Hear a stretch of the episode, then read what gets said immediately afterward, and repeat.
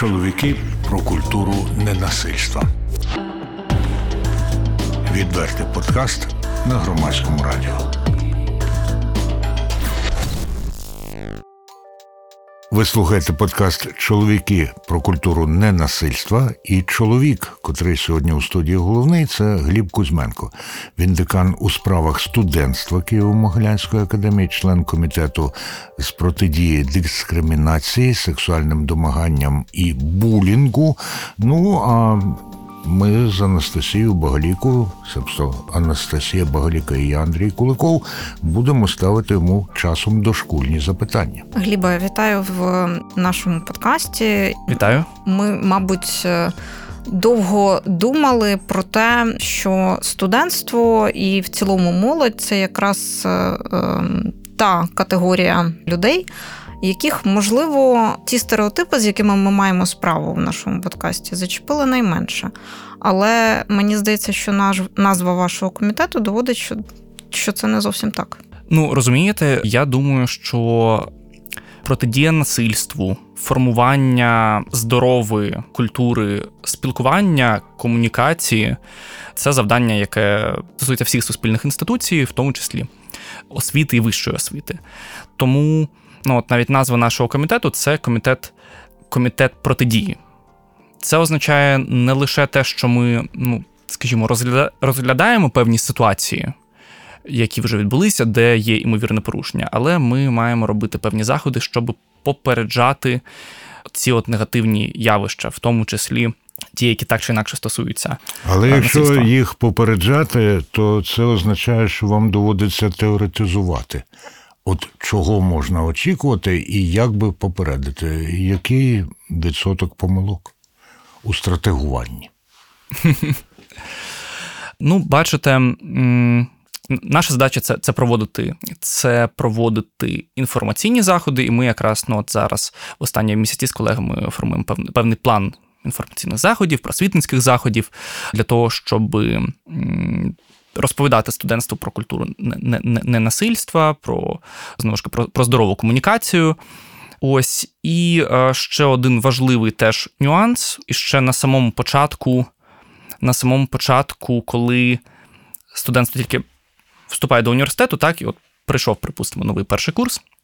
У нас читається серія лекцій «Вступ до Могилянських студій». Це, по суті, курс, який ознайомлює людей, які тільки прийшли в це середовище, з середовищем Києво-Могилянської академії. І ми завжди там кажемо, що у вас є можливість, якщо, не дай Боже, але якщо у вас виникла якась ситуація пов'язана з насильством, з дискримінацією, з булінгом, у вас є куди звернутися. І ви можете звернутися ось так і ось так. І тут йдеться ще про певний психологічний аспект, про розуміння, що середовище безпечне і в разі чого воно відреагує на якісь нездорові процеси. Що стосується відсотку похибки, ви казали, так. Якщо ви маєте на увазі, чи часті випадки дискримінації, булінгу і насильства. Ні, я маю на увазі, ви прогнозуєте одну ситуацію, а вона розвивається по-інакшому. Ви звертаєте увагу на якесь одне особливе питання в межах цієї загальної проблеми, а виявляється, що підкрадається зовсім з іншого боку. Такі випадки бувають. Наше завдання, не стояти на місці. І дійсно, у якомусь сенсі наш комітет з кожним розглянутим випадком, з кожною ситуацією він вчиться, і ми час від часу теж вносимо якісь удосконалення, в нашу політику протидії.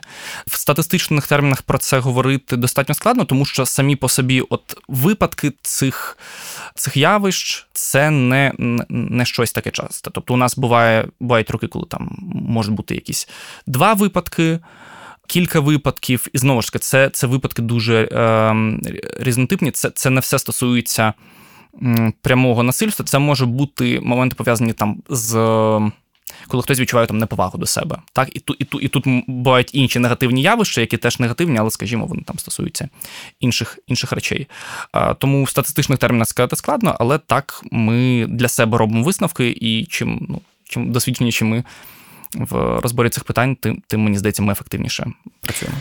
Ви слухаєте подкаст «Чоловіки про культуру ненасильства». Спільний проєкт Громадського радіо та громадської організації «Жінки в медіа». Я от думаю над тим, що насправді університет, навіть такий університет, як Києво-Могилянська академія, все одно це місце, куди потрапляють люди з дуже різним бекграундом і дуже різним життєвим досвідом.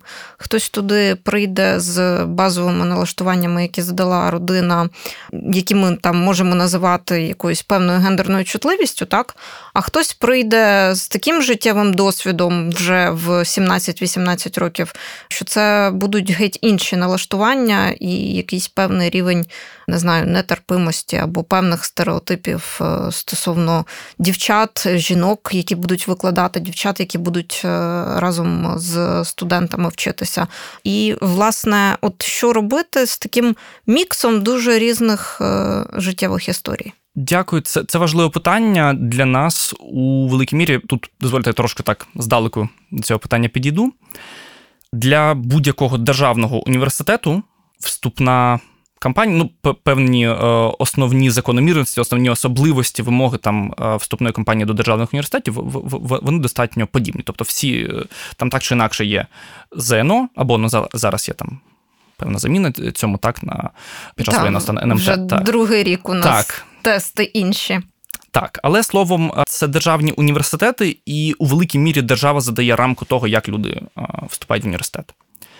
І чому я кажу тут про державні університети і, здавалося б, до чого тут приватні університети? Скажімо, від початку ми практично ніяк не можемо відфільтровувати, перепрошую, можливо, це не зовсім таке м'яке слово, так, але ми не можемо відфільтровувати інколи ті речі, які стосуються там якогось морального налаштування людей, їхньої життєвої позиції і так далі. У нас є процедура загальної особливості, якої встановлює держава, і навіть ті ж таки мотиваційні листи, які зараз присутні, вони не відіграють таку роль, як це там може відігравати у при вступі до приватних закладів вищої освіти, в тому числі за кордоном. У них ці речі якраз таки, як правило, до них більш скрупульозно ставляться. З іншого боку, це дає їм можливість, скажімо так, тут є теж певний ризик, це означає, що університет робить якесь суб'єктивне судження про там моральні якості, вмотивованість людини і так далі. Тому, до нас потрапляють дуже різні люди, здебільшого це люди з абсолютно хорошими, нормальними людськими якостями, цінностями і так далі, але дійсно досвід, життєвий досвід людей буває дуже різний.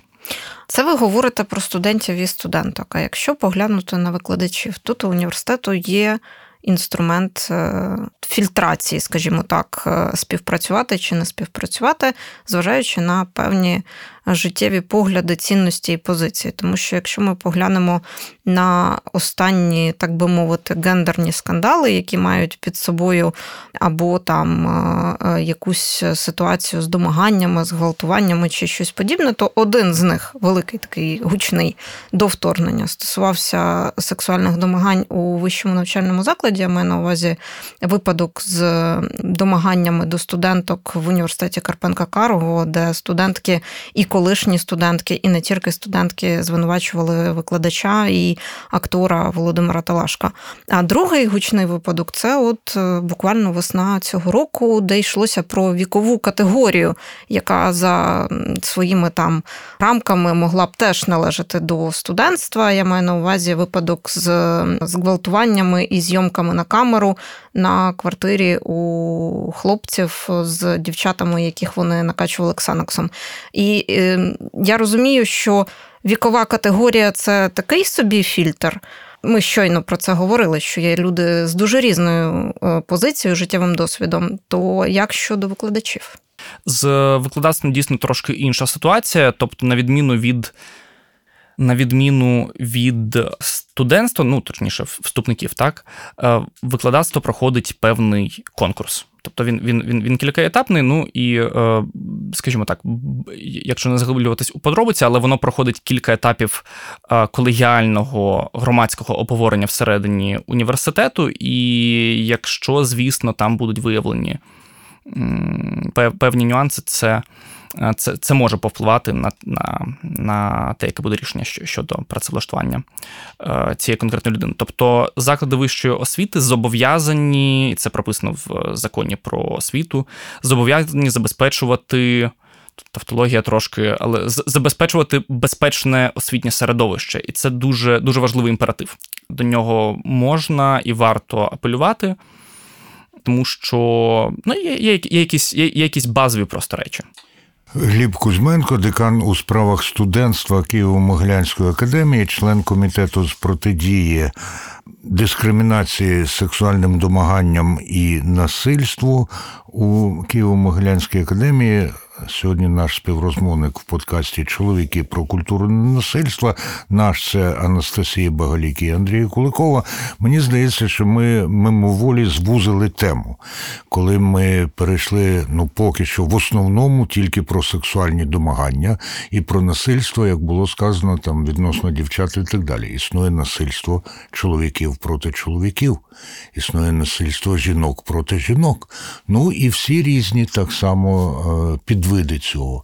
Наскільки, коли ми зводимо до одного виду насильства, і в даному разі ми говорили про сексуальне насильство, ми навпаки підживлюємо ймовірність, що воно відбудеться. Я відповім так. На мою особисту думку, є насильство, якщо ми зараз говоримо про насильство в освітньому середовищі, в робочому середовищі, якщо ми говоримо про домашнє насильство, і це погано. І це не залежить від того, це погано незалежно від того, чи це насильство чоловіка відносно жінки, чоловіка відносно чоловіка, жінки відносно жінки, жінки відносно чоловіка. Тобто це явища, яких не має бути. Є насильство людей проти людей, і це дуже важливо. І насильство чоловіків проти жінок, це воно входить в цю категорію.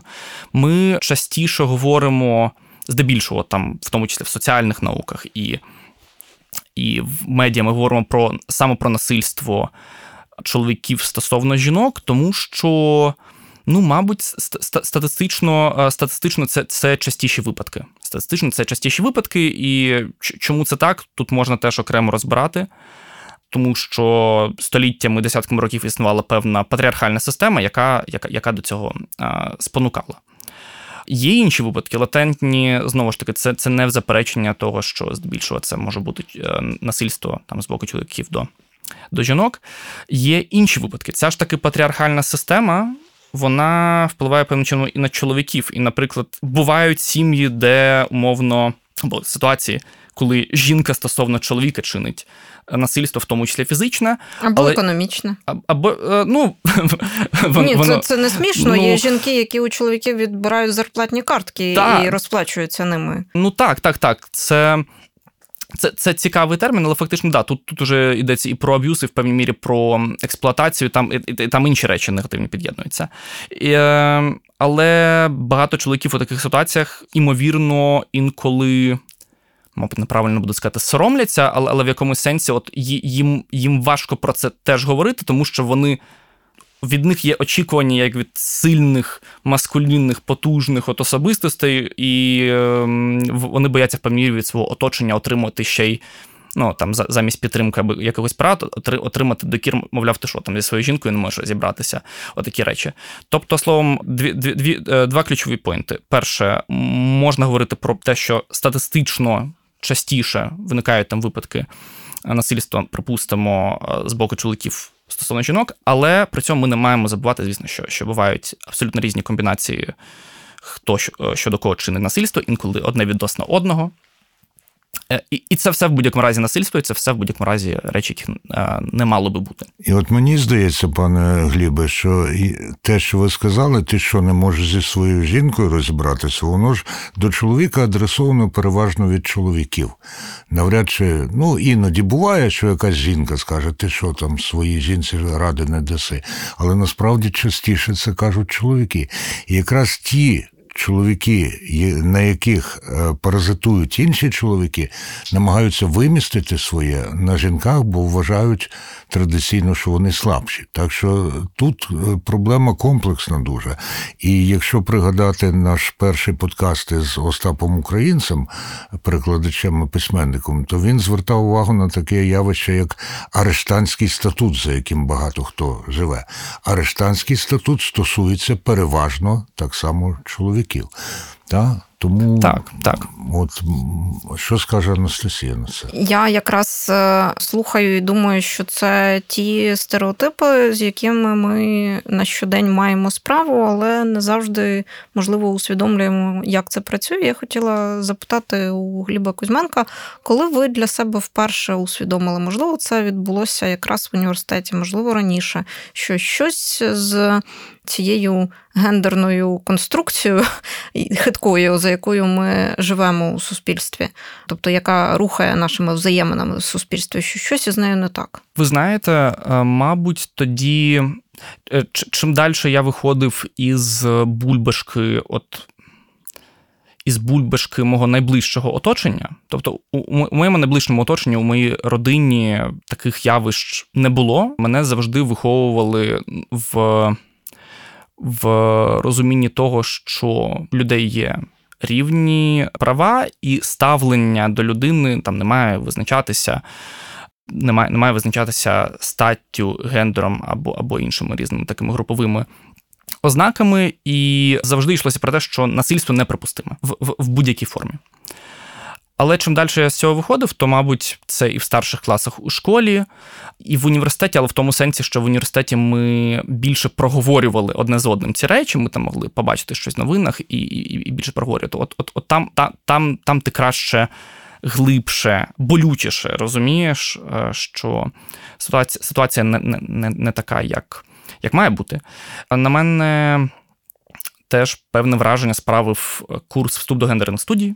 Власне, пані Тамара Марценюк читала у нас цей курс на 3-му курсі. Дуже класний, дуже стислий в цілому для всіх людей, які хочуть якось базово розібратися в цих питаннях. Але, знову ж таки, це якщо казати про гендерні аспекти. Але да, в університеті, коли є майданчик для інтелектуального обговорення з однодумцями, і при цьому там, де можуть бути різні, скажімо так, різні кути, під якими можна дивитися на ситуацію, і люди можуть свій досвід наводити, там ти краще ці речі розумієш. Власне, тим більше, що я навчався на соціології, і це для нас теж якісь теми, в яких ми, незалежно від спеціалізації, але мінімально все одно маємо орієнтуватися. А спеціалізація яка? Спеціалізація у мене зовсім інша. Я більше соціально-політичний дослідник, цікавлюся національною ідентичністю, інституціями, але при цьому, цікавлюсь зараз в науку, цікавлюсь питаннями медіа, соціальним конструктивізмом і паралельно з цим там менеджментом у сфері справ студентства. А я цікавлюсь, пане Глібе, чому декан у справах студентства не голова комітету з протидії дискримінації сексуальним домаганням і насильству, а член комітету? Це тому, що апріорі, чи там в статуті написано, що декан не може бути, чи програли на виборах? Власне, тут знову ж таки зайду трошки здалеку. Ремарка в Києво-Могилянській академії, принаймні, корпоративна культура така, що у нас передбачена колегіальність рішень в багатьох ситуаціях. І є голова комітету, який або яка координує збори. Так, який чи яка? У нашому випадку, у цьому випадку, яка? Це, власне, Тамара Марценюк, яку я вже згадував. Так, але якщо казати про комітети в цілому, то тобто голова колегіального органу там може задавати порядок денний і координувати ці питання, але рішення обговорення у нас колегіальні, спільні. І словом, ми часто, скажімо, коли йдеться про кадрові рішення, ми все ж робимо акцент і спираємось на кваліфікацію, на професіоналізм, на досвід людини. І коли я починав працювати у комітеті, я власне, десь тоді ж і почав працювати тільки керівником відділу по роботі із студентами. Тамара Марценюк – це дослідниця, яка неймовірно добре орієнтується в цих питаннях. І я думаю, вона, власне, одна з засновниць комітету і людей, які, в принципі, ініціювали розроблення введення цієї політики. Тому мені здається, хто частіше ініціює розгляд питань? Студентство чи викладацтво? Ви знаєте, найчастіше нам надходять повідомлення від студентства. Тобто це Я, чесно кажучи, на практиці... Я маю на увазі не зовсім те. Від кого надходить, так би мовити, сигнал тривоги, це одне. Угу. А от є комітет, і хто каже, студентки і студенти, чи викладачки і викладачі, оце потрібно розглянути найперше. А це треба ще зібрати додаткову інформацію. А ці два питання ми завтра прямо сядемо і розглянемо. Хто ініціатори більше в цьому? Як правило, це ініціює голова комітету, але не тільки. Всі учасники, учасниці комітету можуть тут, скажімо, долучатися. І так, ну, для прикладу, так у нас є представниця аспірантської спільноти, вона була головою Ради молодих вчених, Олена, вона може активно щось запропонувати, якщо ми говоримо про студентство. Секретар комітету – це студент, Прохор, студент міжнародних відносин, він дуже активний так само. Тобто у нас здебільшого там все ж таки це представники адміністрації і викладацтва з кожного факультету, але виходить є от люди з числа здобувачів освіти. От ми до дискримінації дійшли. Що ж у вас, де переважають, напевне, чисельно все ж таки студентки і студенти, а в комітеті переважають представниці і представники адміністрації. Нема дискримінації у цьому? Знаєте, я думаю, що тут працюють трошки інші підходи. Тут є певний квотний підхід, коли вказано, що там в комітеті має бути представництво студентської спільноти, коли там студентське самоврядування когось делегує, і представництво аспірантської спільноти. І тут більше з такої точки зору. Тобто, що там є делегати, з якими які обов'язково в курсі подій, і які в разі чого, якщо у них буде або якась незгода, або вони будуть вважати, що є якась ситуація, де вони мають порадитись в ширшому колі, вони можуть передати це, припустимо. Ну, наприклад, якщо студентський уряд делегує в комітет людину, ця людина в кінцевому рахунку може звернутися до студентської колегії як до вищого виконавчого органу студентського самоврядування за певною, ну, скажімо так, за певним додатковим залученням. Я не думаю, що тут є дискримінація, тобто тому, що ми студентів залучаємо. І більше того, студентство присутньо і має певну квоту в органах, які створюють комітети, ради і так далі, вони можуть озвучувати свою думку, і якщо вони вважатимуть, наприклад, так, що от в якомусь комітеті має бути більше представників студентства, вони мають на це право. Студентство здебільшого, мені здається, ну, в Києво-Могилянській академії послуговується принципом делегування. Коли не йде, припустимо, в комітет там 15 студентів-студенток, так, а делегується одна або дві людини, які фахово розбираються в цій тематиці і представляють там інтереси студентського середовища. Гліб, у нас добігає до завершення наш час розмови, але, мені здається, ще є таке дуже важливе питання, яке виринає, коли ми говоримо про, скажімо так, кризові моменти, пов'язані з гендерними скандалами, дискримінацією, сексуальними домаганнями в закритих спільнотах, якою все ж таки є університет. Університет – це закрита спільнота, хоча суспільство за ним, очевидно, пильно спостерігає.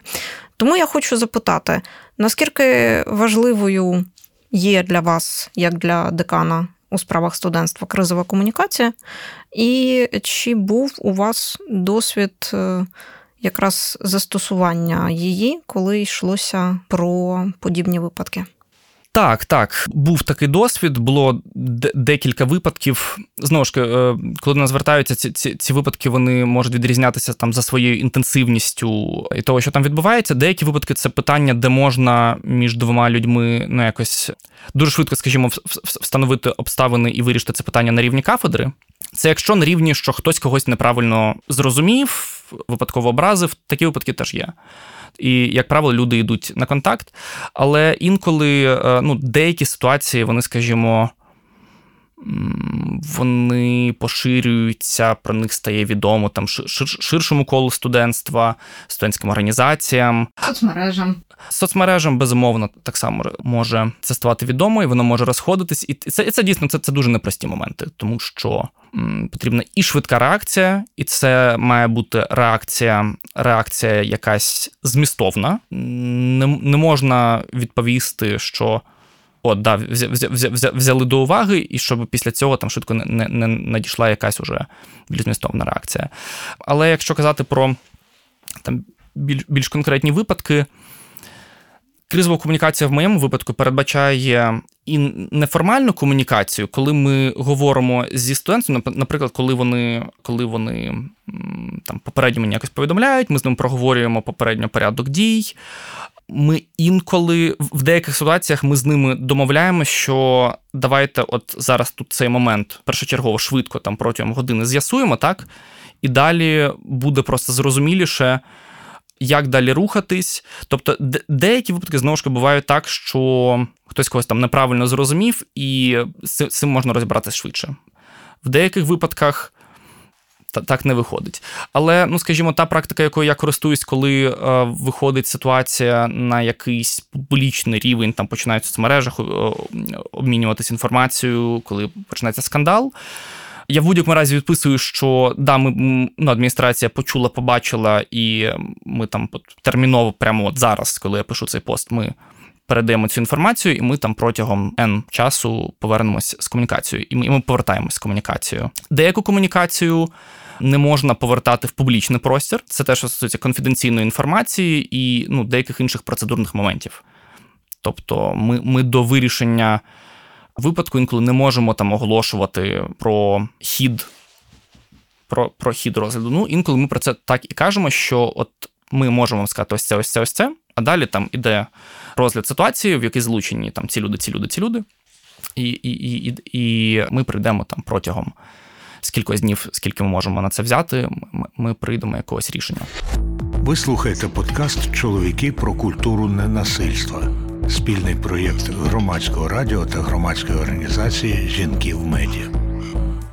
І ще одна складова вашої роботи в комітеті з протидії дискримінації, сексуальним домаганням і булінгу. Це той самий булінг, термін, який я просто ненавиджу, тому що я український на це відповідники. Але ви вже його прийняли, так?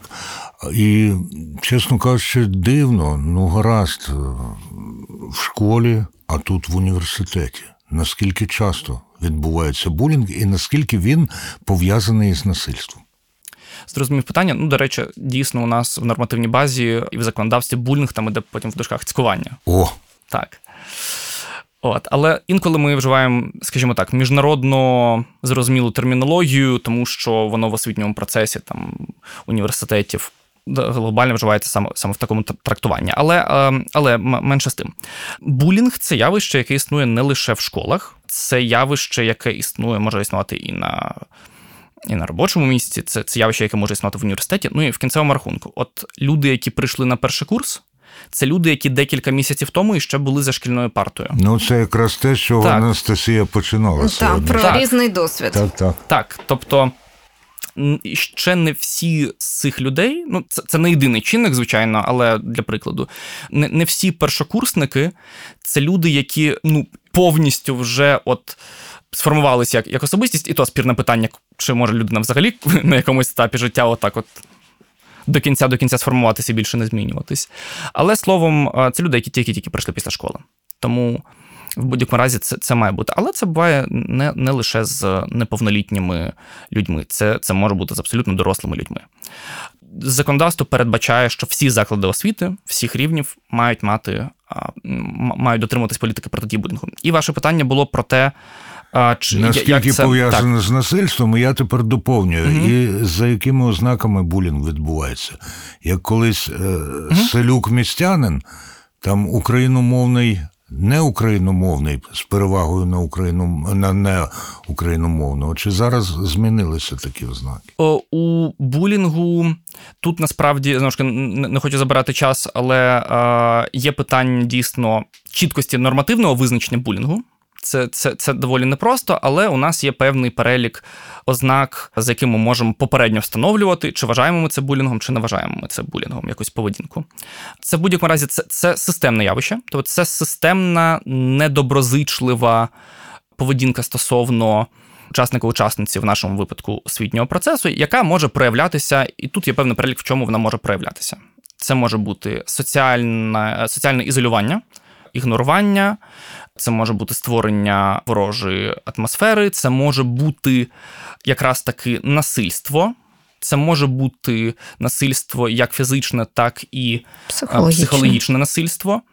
Знову ж таки, от на психологічному насильстві тут є велике питання, як нам далі розрізняти, де межа психологічного насильства. Тобто, якщо хтось комусь там десь там, кудись один раз далеко послав, чи є це психологічне насильство, чи ні, але це вже питання до обговорення, яке в тому числі колегіальні органи, громадськість має для себе вирішувати, розбиратися.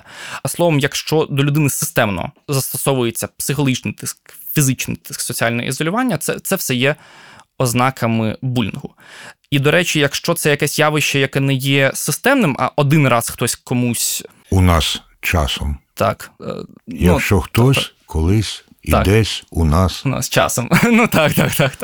Словом, якщо хтось один раз проти когось, скажімо, там застосував, не знаю, психологічний тиск або фізичне насильство, це так само насильство. Це інша категорія, скажімо так, порушення, так? Це, але це більше так, термінологічне вже питання. Що ж, Глібо, дякую вам за розмову. Маю сказати нашим слухачам і слухачкам, що на цій ноті ми завершуємо на сьогодні 3-й випуск подкасту, де чоловіки говорять про культуру ненасильства. Ну, не тільки чоловіки. Анастасія Багаліка. І я теж говорю, але я в ролі ведучої, в ролі мого колеги і співведучого Андрій Куликов. Ну, а гостем нашого випуску сьогодні був Гліб Кузьменко, декан у справах студентства Національного університету Києво-Могилянська академія, член комітету протидії дискримінації, сексуальним домаганням і булінгу. Слухайте, думайте. Чоловіки про культуру ненасильства. Відвертий подкаст на Громадському радіо.